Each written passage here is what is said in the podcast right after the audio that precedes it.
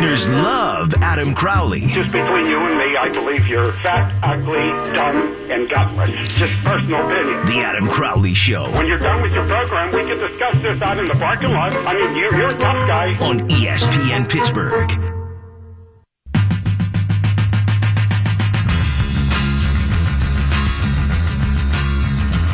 I hate the Bruins with a passion. You go back to the 2013 E- Eastern Conference Final. The Penguins scored two goals in four games. Everything was right there for the taking, and the Penguins could not beat damn Tuukka Rask. Zdeno Chara is tall. That's annoying. Patrice Bergeron's tough to play against, and Brad Marchand might be the biggest bitch in hockey. Penguins Bruins tonight at 7. Joe Haggerty of NBC Sports Boston, one of the more hated media members in Pittsburgh, will join me coming up at 420. You found the Crowley Show where your mom listens, and you should too. 412-922-2874 is the number to call, or you can join the cast of dozens and follow me on Twitter at underscore Adam Crowley. Before we get to the burning sports topics of the day, good friend Will Graves from the Associated Press tweeted out that Phoebe and Rachel were the two best characters in Friends. This is controversial. That is a hashtag bad take. Here's the ranking, and this is the only order it can go down. Chandler, I've got Joey and Ross tied for second, Phoebe, Monica, and Rachel. That's it. Rachel's just a regular person. She brings no character to the table. Monica's at least neurotic. Phoebe's weird. Joey and Ross are hilarious, and Chandler is, well, he reminds me of me. Except I don't have a drug problem. We will talk to Will Graves about this and more coming up at 520. Did you see what James Harden did to that poor victim? My God, if you didn't check it out on Twitter, just search James Harden. He broke a dude's legs on a crossover, stared him down for about three seconds, and hit a J. Now, I think he walked,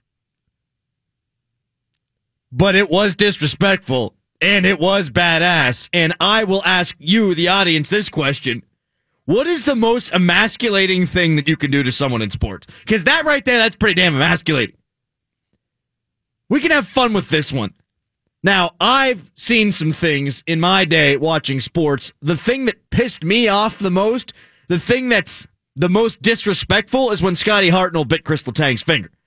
That to me was disrespect. But let's go disrespect and emasculating from a fun angle. Like a soccer player getting nutmegged or a goalie getting deked out of their skates. Stuff like that. I want your thoughts at underscore Adam Crowley on Twitter.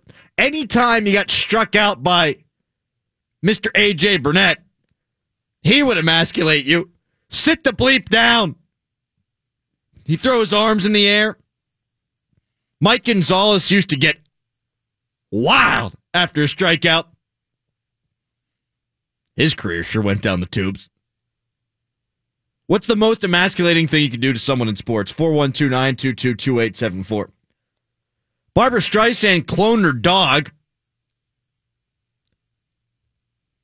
Of course she did. And it leads to this sports question. This is the time of the year where content is created, baby. We come up with our own content. We don't have a lot on the sports calendar, so we do what we want to do. Not that we don't anyhow on this show. But what's one player that you would clone and bring back?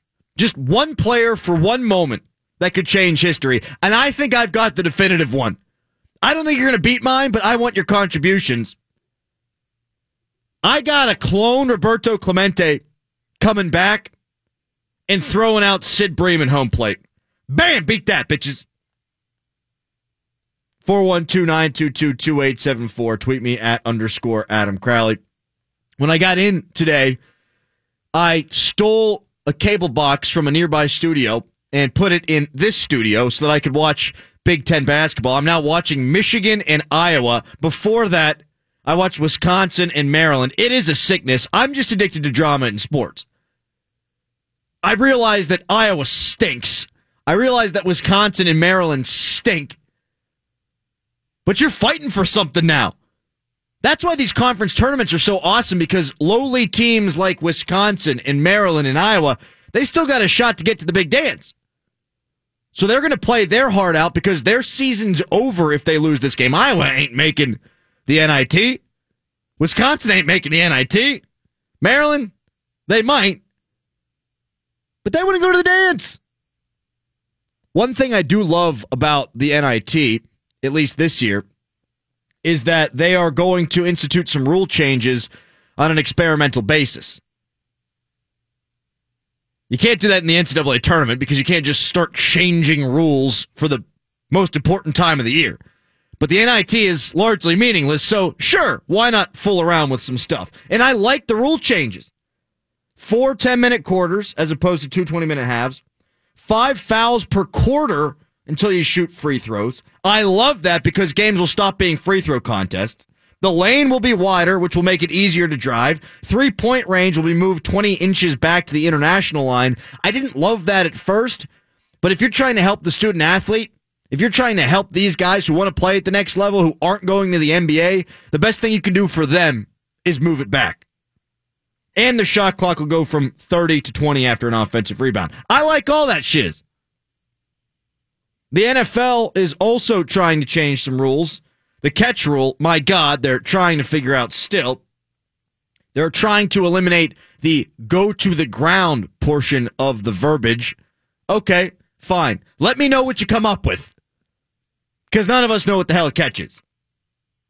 The other thing that the competition committee is trying to change is the pass interference rule changing it from a spot foul to a 15 yard penalty. I've gone back and forth on this one.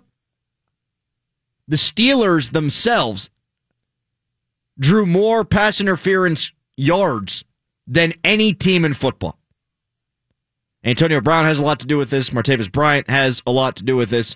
They wound up racking up more yards due to that penalty than any other team in football. So it would hurt the Steelers, you'd have to think, if the rule got changed.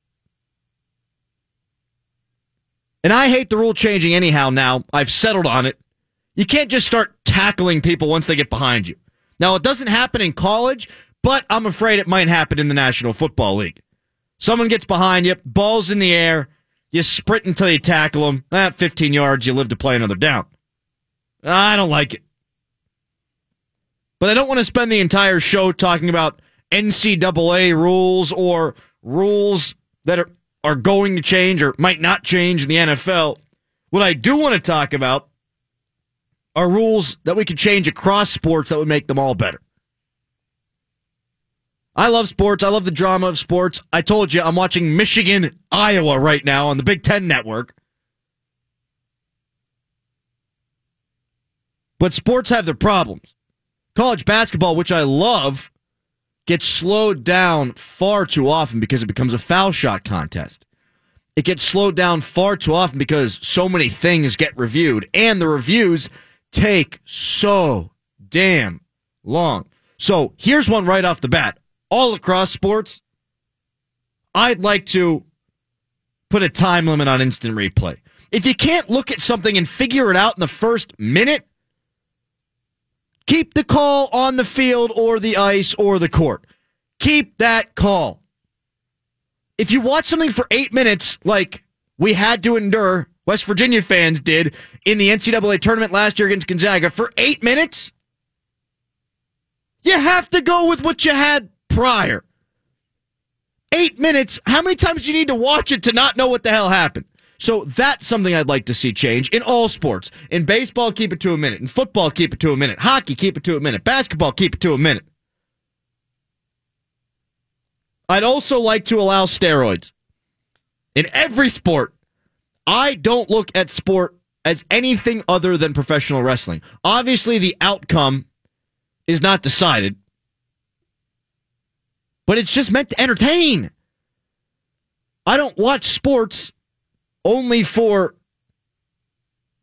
things to be right. I don't watch sports because I know each of the players is moral. I don't watch sports because all these guys got this great moral compass and they're doing things the right way. No, I want to watch sports professionally and collegiately because these are excellent athletes. And if steroids help them become more excellent, if they help me enjoy the product more, I'm down with it. And for those of you who are going to say, well, now kids are going to do it, they can make their own decisions. Even if it would help me, I wouldn't do steroids because it might shrink my Johnson, might make me mad. You can make your own choices. Those are two things I'd like to see change in sports. What say you? 412 922 2874. We call shows like today, for me, shows of a thousand takes. Because I don't have any overarching things that I need to talk about today, but I've got about a dozen things that I want to talk about. Like Sean Miller, the head coach of Arizona basketball, who says he's innocent. Denied it vehemently. Would you want that guy to coach Pitt? Because I sure as hell would. If I'm a Pitt fan,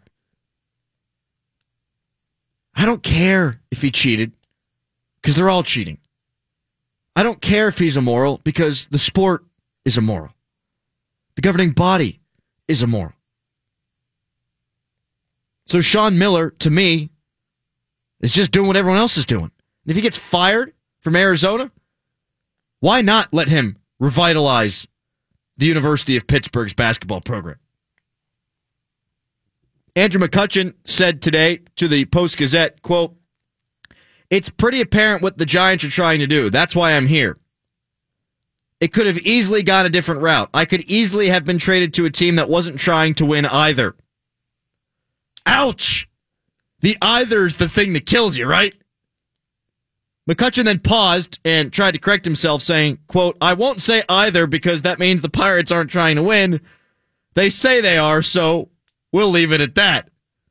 Now, this is being circulated around the Pittsburgh media and it's being made a big deal, but it's really not that big of a deal. The Major League Baseball Players Association just filed a grievance against the Pirates because they think that they're not using the revenue sharing money the way that they're supposed to use the revenue sharing money. They don't think the Pirates are trying. Josh Harrison wants to be traded because he doesn't think the Pirates are trying. David Freese doesn't think the Pirates are trying. Andrew McCutchen saying that he doesn't think the Pirates are trying. It piles on. It is news, but it's not at all surprising. More on that coming up at 440. Also at 440, I got cut off in traffic today. And I about flipped my lid. So we'll get to that.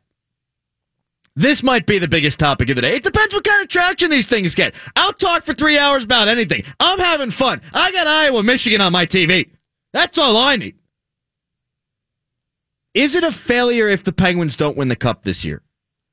because they won it the last two, which to me means no, it's not a failure. Hell, I said the same thing last year. If they didn't win it last year, it's fine because they just won the damn thing. But I'll amend it. If they don't win it this year, I'm okay with it. I'd rather them do it. It'd be bad freaking ass if they won the championship three years in a row.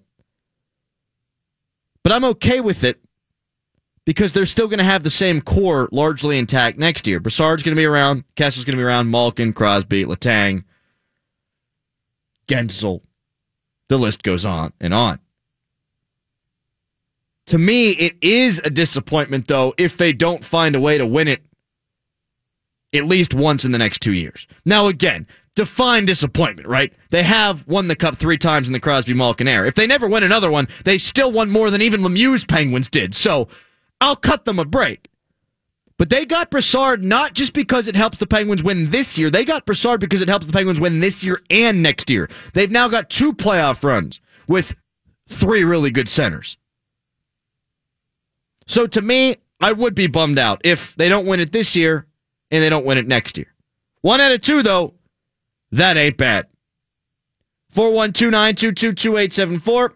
Tweet me at underscore Adam Crowley. I realize I've thrown a lot at you, but throw it back again at underscore Adam Crowley. Up next, Joe Haggerty from NBC Sports Boston. Penguins fans do not like this guy because they look at him as a Bruins homer. I just think he's doing a good job.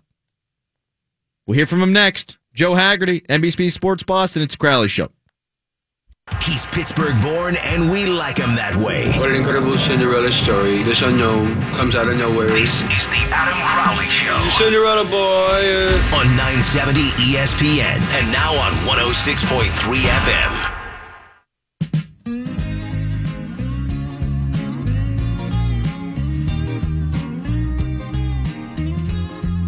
You guys, this Michigan Iowa game. Oh, oh, 53 51 Michigan. Wait until you hear me if I'm on the air during a West Virginia game. Last year I filled in for Madden during the NCAA tournament, and it was a lot like when Madden watches soccer. I get all riled up. Yeah, this Michigan Iowa game ain't going to get me riled up. 412 922 2874. Tweet me at underscore Adam Crowley. You know what will get me riled up? Penguins Bruins. I think it's one of the better underrated rivalries in the National Hockey League, even by Penguins fans. When you think about the Penguins rivals, you go to Washington, you go to Philadelphia, in the opposite order, actually. It's Philly, then Washington. The Rangers, I think, snuck in there a couple of years ago when they gave it to the Penguins a little bit in the playoffs. The Blue Jackets at times have given the Penguins problems. Hell, the Blue Jackets gave the Penguins problems in the playoffs a couple of times. But I think that Boston and Pittsburgh, they don't get along. And I think some of it has to do with the Patriots and the Steelers.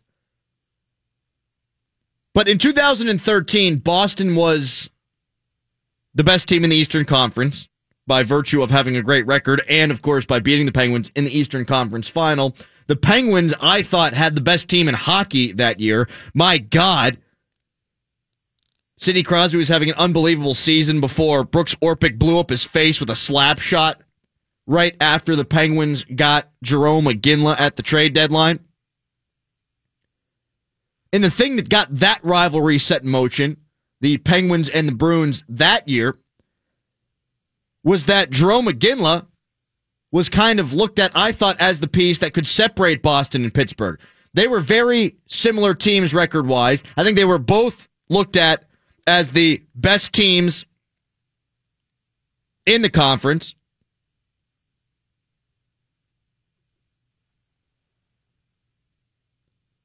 And the hope for Penguins fans was that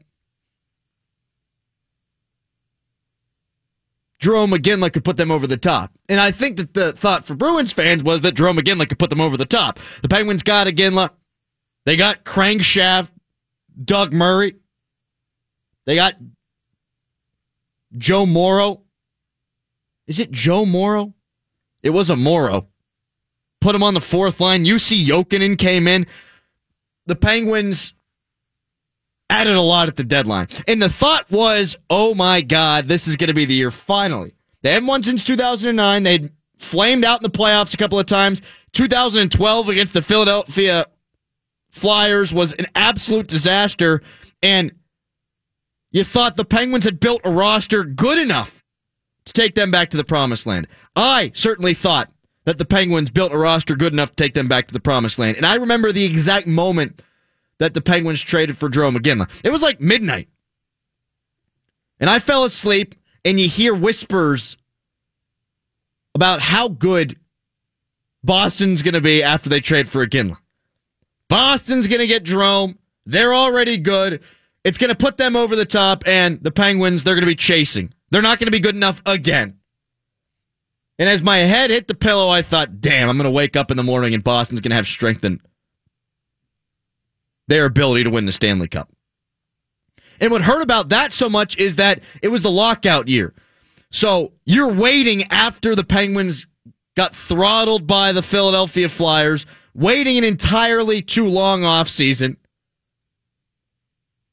Then the Penguins went 36 and 12 in the regular season. And the hope was they're going to win the championship. And now, damn, no, they're not because the Bruins are going to get Joe Iginla. That's what's going through my head as I'm falling asleep. Then I get a text from my buddy Nick. Dude, we effing got this guy. I didn't buy it. I just rolled back over, went back to sleep until my buddy Josh called me screaming, Penguins got a Ginla, Penguins got a Ginla, Penguins got a Ginla. And at that moment, with the roster that they already had, with the goal scoring prowess they already had, with Sidney Crosby at the top of his game, with Evgeny Malkin playing good hockey, the Penguins are going to win the cup. And then you fast forward through one difficult playoff series and then a pretty easy playoff series against Ottawa. And it's Pittsburgh Boston, the way we knew it always would be. And the Bruins just punched the Penguins in the mouth. Penguins were down two games to nil in that series. Went to overtime in the third game. And the OT goal made you realize it's not going to happen. Had they won that game, maybe things turn around. But they didn't. And the Penguins scored a grand total of two effing goals in four games. So to me, Boston is a huge rival because at the time, to me, they beat one of the greatest Penguins teams of all time, at least on paper. And they beat the Penguins team that, to me, was going to give them a legitimate shot to reach the dynasty status that we'd always been promised with Crosby and Malkin and Letang and Fleury. I hate those bastards. Hate them. Joe Haggerty just texted me. He of NBC Sports Boston. He says, can't do it right now. Let's try to do it another point at some time today. So we'll try to work things out with Joe. Braden tweets at underscore Adam Crowley. I think it shows how spoiled Pittsburgh fans are saying it could be a disappointment if the Penguins don't win the cup because we are all spoiled as hell watching this team. There's no doubt about that. But here's my rationale there. We are spoiled to watch this team, but it's also a great opportunity in front of this team based on the talent that they have. So while we might all be spoiled, you also want to see the Penguins take advantage of an opportunity where their roster is this damn good. Because in four years, Crosby and Malkin aren't going to be playing probably like Crosby and Malkin are playing right now. So you'd like to see them win enough championships in that time to make you feel like they accomplished enough. To me, though, it's not about winning this year, it's about winning one of the next two. You got Brassard, that's why you brought him in. That's why you didn't bring in a rental like Michael Grabner. You brought in a guy with term Vegas ate some of the salary. So you get this guy. He's got term on his deal. He makes you contenders this year and next year. And then you get to keep Patrick Hornqvist for the foreseeable future, which also helps you in your contention in not just this year, but next year as well. These next couple of years are the best chance for the Penguins to win another cup in the Crosby and Malkin era. And I know it sounds greedy. I know it sounds spoiled. I know it kind of makes Pittsburgh fans look bad. But I got to see one in the next two years. 412 Tweet me at underscore Adam Crowley. I am interested in what Bruins fans think of Penguin fans. What they think of the Penguins. I mean, you know they hate them. But I've seen Joe Haggerty tweet things out before, like Sidney Crosby gets all the calls and that's nonsense, especially given that the Penguins haven't been drawing any penalties of late at all. But that's laughable for a number of reasons. Mr. Haggerty's just a very good troll. Very good troll.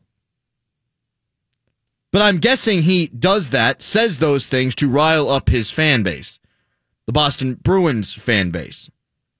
Saying things like, yo, Crosby gets all the calls, you know that's getting retweeted 100,000 times in damn Boston. I know how they feel about the Steelers, They're always playing second fiddle to the Patriots or third fiddle or worse. But yeah, even though Boston won the Stanley Cup back in 2011, the Penguins have won three cups since 2009. 412 Tweet me at underscore Adam Crowley. I think Boston's really good, but I don't think that they're a cup contender on the level of Winnipeg and Nashville and Tampa and Pittsburgh. So when and if we do speak to Joe Haggerty later on in the program, I'd like to know why he thinks the Bruins should be included, and I would imagine he does think the Bruins should be included. One thing I don't understand is that Patrice Bergeron is getting mentioned a bunch in Hart Trophy conversation. We all know Patrice. He's good friends with Sidney Crosby. He wins a bunch of faceoffs. He's always a finalist for the Selke Trophy. But why is he getting mentioned above guys like Evgeny Malkin for the Hart Trophy? What, because Boston's good again? Just because Boston's good, we have to put Patrice Bergeron in the conversation? Patrice is a great player. But all those other little things that he does, winning faceoffs, playing good two way hockey, does that make up for the 22 point cushion Evgeny Malkin has on him? I don't think so. Especially when Malkin's on the top of his game, how he drives possession. You ain't scoring against the Penguins when he's on the ice. If Evgeny Malkin won the first star of the month in January, and he just won the second star of the month in February. You're not telling me that Patrice Bergeron deserves to be in the Hart conversation more than Evgeny Malkin. Screw that. Those are all intangibles. Give me the tangible. Well, he wins a lot of faith off. Well, what does that mean? What does that add up to? Well, he plays a lot of defense. Okay, great. But you can't exactly quantify that, can you? You know what I can quantify? Evgeny Malkin being second in the league in goals. You know what I can quantify? Evgeny Malkin having 22 more points than Patrice Bergeron. But he plays defense. Great. Does he play defense so well that it makes up for Evgeny Malkin having scored 22 more points? No. It's asinine to think that. People always talked about how Pavel Datsyuk deserves to be in the conversation for best player in the game because he gets it done at both ends of the rink. And the narrative always for him was this. He puts in a lot of effort on the defensive side. He could be the best offensive player in hockey if he wanted to be. Well, that's the dumbest thing I've ever heard. If he wanted to be, then he would be. That's like the people who always said Ichiro Suzuki. He could hit 40 home runs if he wanted to. No, no, he couldn't. If he could, he would.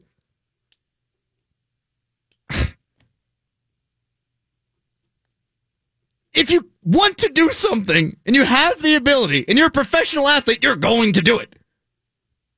That's the dumbest thing ever. All these things are narrative driven. They're really not all that nuanced and they're not tangible. Look, Patrice Bergeron's a great player. I'd love him to play on the Penguins. He is a pain in the ass to play against. But you know who's also a pain in the ass to play against? Evgeny freaking Malkin.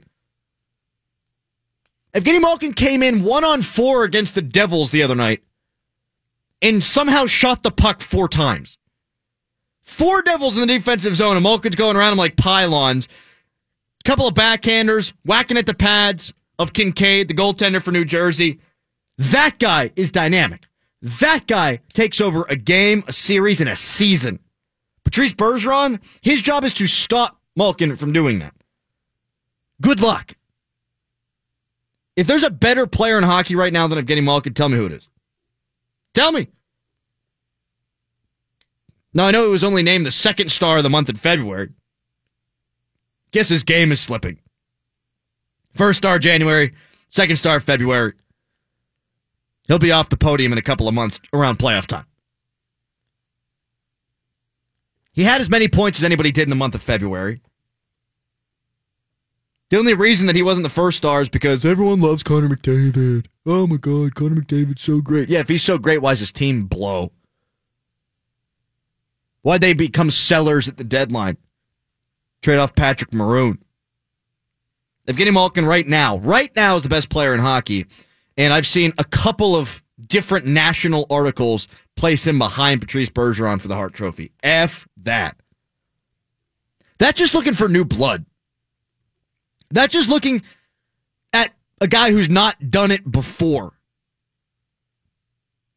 That's looking for a guy that everyone loves. And oh my God, everyone loves Patrice Bergeron because he plays with pierced lungs and broken ribs and shattered feet. He does everything the right way. Oh, yeah. I think there's one thing we're forgetting here, too the racism element. And I don't mean that fully, but there is a bias. He's a French Canadian. They love their own more than they love their damn bacon.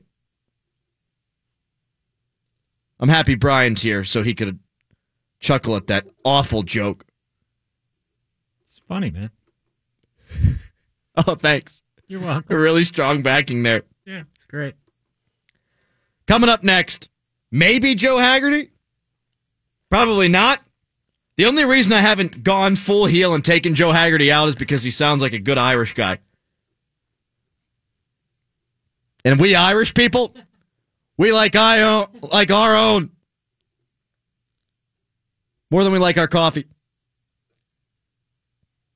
Coming up next, I take out all of Maryland. No offense to you, Brian.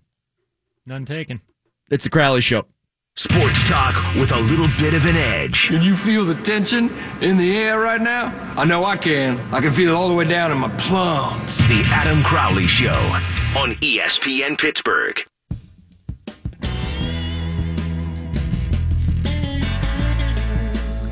Jay tweets at underscore Adam Crowley. Love the show, but you just repeated today's Mark Madden's opening monologue word for word. Here's the deal full transparency on the Crowley show. I've been sitting in a room watching college basketball all day. So that's pure coincidence. But great minds do think alike, and I don't think it's all that far of a reach to say that if Evgeny Malkin deserves to be the league's MVP before Patrice Bergeron does. I don't think you have to be the super genius or the leader of snowflakes to realize, yo, Malkin's a better player and having a better year than that guy. So pure coincidence. I was watching Wisconsin and Maryland earlier. How about that? That's how much I love March Madness. And it is March 1st. How early are they playing this Big Ten tournament? They're going to get done on what, Sunday?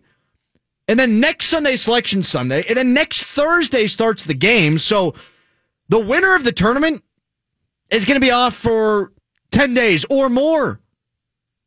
And anybody who gets eliminated before that's going to be off two weeks. It's stupid.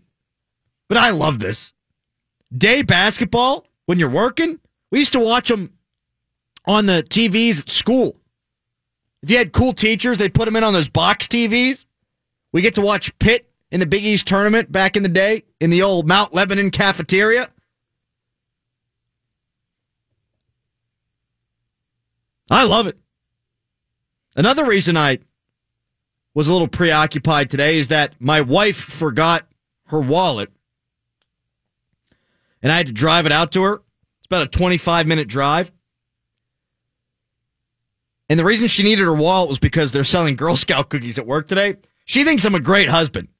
She thinks I'm a great husband. She's like, oh my God, honey, thank you so much. That's so nice. I know you have show prep to do, but this is so sweet of you to come out here, drive 50 minutes round trip, and bring me this wallet. And I'm thinking the whole time, girl, I want Samoas tonight.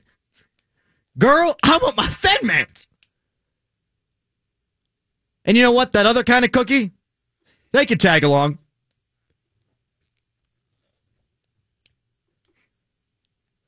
But on my way out there, I got cut off. I got cut off by one of those generic white vans. God only knows what's going on in that thing. And the license plate was a Maryland license plate. And I can always tell a Maryland license plate because they got that stupid, ugly flag on it. Now, not all of them. Brian, He's got a classy Maryland license plate. It's clean. It does have the little flags, Little, very little. little flags. But this license plate, it was just the flag and then the license plate number. So this guy pulls out in front of me about 15 feet before I have to make a right. And it's not a light, it's just a stop sign going on a really busy street. This guy cuts me off, and then he had to go left. Oh. So I would have had five seconds before I'm going right. And this son bitch cuts me off, and I'm waiting there for no joke, five minutes. I'm sitting there for five minutes as this guy tries to pull out and go left.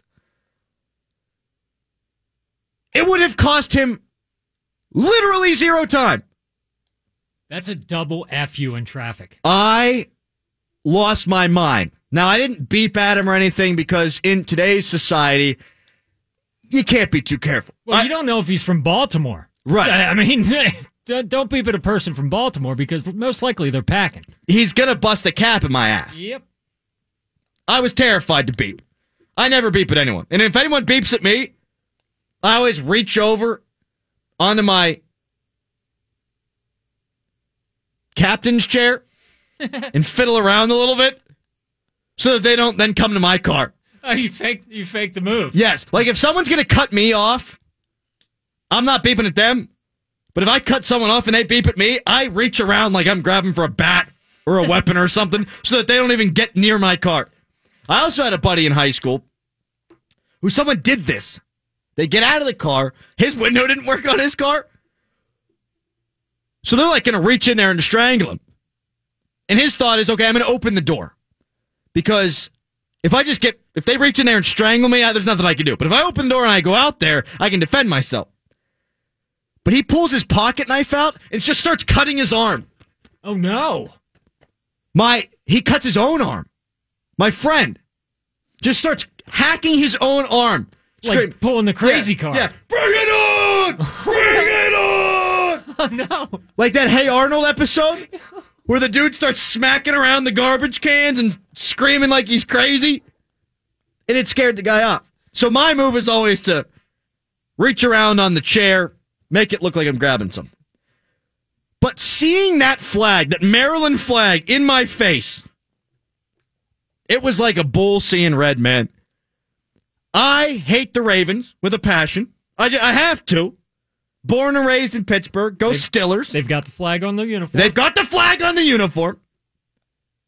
There's a lot of West Virginia alum in Maryland. So that's become a pretty good rivalry when it comes to football. They play almost every year. And they played in the NCAA tournament a couple of years ago. And it looks like the state threw up on them. Their uniforms are just disgusting. And it's this flag. It's just this awful flag. And I can't believe that these people are that proud of their damn flag.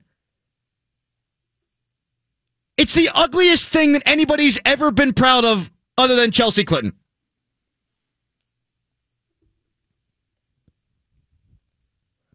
My roommate in college put the damn thing everywhere. Everywhere. Everywhere. Any house I'd go into that had a Maryland lacrosse pro had the damn flag everywhere. And what about lacrosse? It's like slow, boring hockey. It's not slow, obviously, but compared to hockey. My buddy always said, it's the fastest sport on two legs. Shut the hell up. Everyone's got two legs for the most part. So every sport that's faster is the fastest sport on two legs.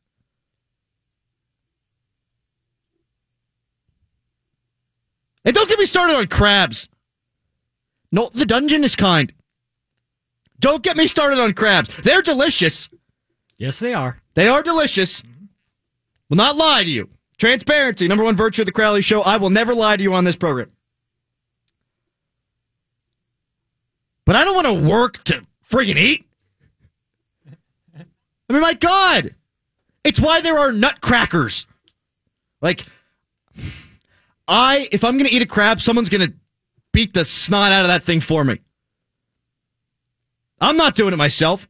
I've tried it. I've wound up cutting myself. Now, I'm sure those who live in Maryland, they do it a lot easier. They learn the proper technique, but it's still time consuming. It's not that good to justify the work. There's my take. I love crab, but it's not good enough to justify the work. All right, Crowley, I've got a few things to defend here. A lot of murders happen in Baltimore, too. That I can't defend. A lot of murders. That's one I can't can't possibly defend at all. That's dangerous place. Your father tried. He tried. He tried. Look, man, crabs good. Good. Okay? You learn from an early age how to pick through these things. What you're not getting here is that the process of picking, it's a social thing. You hang out, you drink beer. Lots of beer. Bad Basi- beer. basi- Natty Boh's awful. That is an that is an amazing beer. Are you kidding me? That is blasphemy right there. That is a good beer in any state, any country. Give me a tall Iron City over a Natty Boh every single day. Oh, I'll put my Boh against a, uh, or should I say my Boh against an Iron City any day. But see, that's Natty the thing Boh with versus Natty, Iron Natty City. Boh. And while you're at it, why did you not rag on the accent in Baltimore? Because they can come right back and get after our Pittsburgh Look, people. I'll take Yinzer over over over the white trash Baltimore accent any day, and I say that with half my family having that accent. It's the most awful thing. I think they're all dumber for speaking that way. They do come off dumb. They come off ridiculous. They come off dumb. Okay, but crabs, it's a beer drinking experience. You're not going to get full off of them. You're not. If you want to get full, you go to crab cakes. But the crabs themselves, it's a picking thing. Yeah, you go through, you learn early, at an early age how to do it. But really, really, the prize in that whole situation is the beer you're drinking. You know what I like to drink when I what I like to do when I'm drinking? Drink. That's what I want to do. I want to drink. When we were in college playing beer pong, my buddies were never like, "Hey man, let's go get a bushel of crabs to beat." See, and beer pong is essentially the crab. It's an excuse to drink. When you don't have an excuse to drink, a crab feast is the perfect excuse to drink. So, hey, what are you doing this weekend? Ah, I'm not sure. Well, there's a crab feast. Let's get drunk. You know what I would do? Hey, what are you doing this weekend? Nothing. hey, come get drunk. Maryland. And the flag, worst thing ever. It's disgusting. Now, here's the thing. When they Poor Chelsea Clinton. they connect. Just on- totally yeah, you took her just- out. You took her out. I don't know why I took out Chelsea Clinton. Chelsea's collateral damage in your Maryland rant. She grew up better looking though. Sort of. The the the thing with the Her dad probably had crabs. Wow.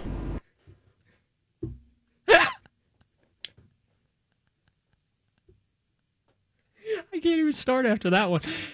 So, back to the flag, the crafts. Here's the problem with everything Marylanders with the flag, they, like you said, they love the damn thing. Everywhere you go, Everywhere. every relative of mine has a flag somewhere in their State house. roads. And I've never been a guy who's like, yeah, I need something with the flag on it. No, in fact, I think less of people who do that. But here's what you end up with. You end up with not only the traditional, like, hey, I'll get a uh, car magnet that's uh, the flag. You know? Hey, cool. Well, then it goes one step further. Now they've got crab shaped magnets. Yes. They look like a blue crab, but they've got the flag on them. Crab has no freaking idea about that flag, doesn't care, It just happens to be in the damn bay by these people, and they're going to slap the flag. That's animal cruelty, technically. Then they make hats out of them. Here, okay. Ra- Ravens, Orioles, black and orange, purple and black. The hats are flags. None of the colors are there. They're not yellow. What the hell?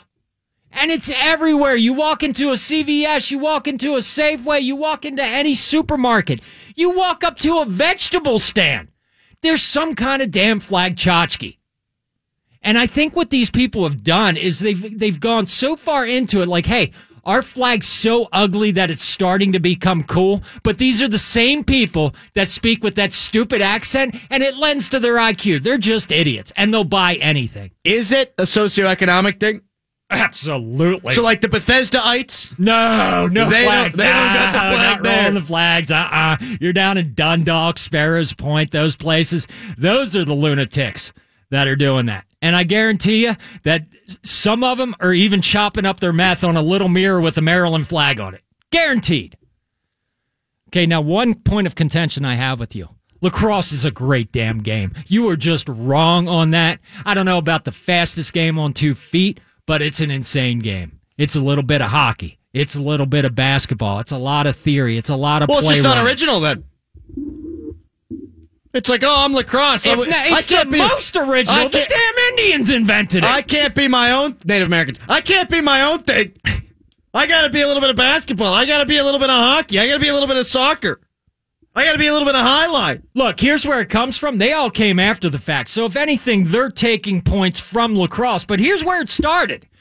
These Native Americans used to run around with severed heads in baskets on the end of sticks. That's not the same game. That well, that's what it's a representation because we can't carry severed heads around anymore. We got laws and everything. I'm sorry if there weren't laws against cutting people's heads off and throwing them around, then maybe. But there are, so we had to go one step further. Now there's the hard rubber ball. There's the stick. It's a great game. You're just wrong on that. You've seen The Sandlot, yes? Yes.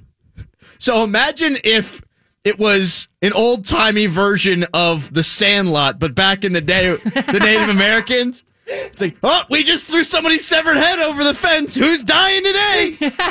yeah, you're right. Lacrosse is awesome. Coming up next, I do hate the Bruins. And Will Graves, he just had an awful, awful hot take today that I have got to address. It's the Crowley Show.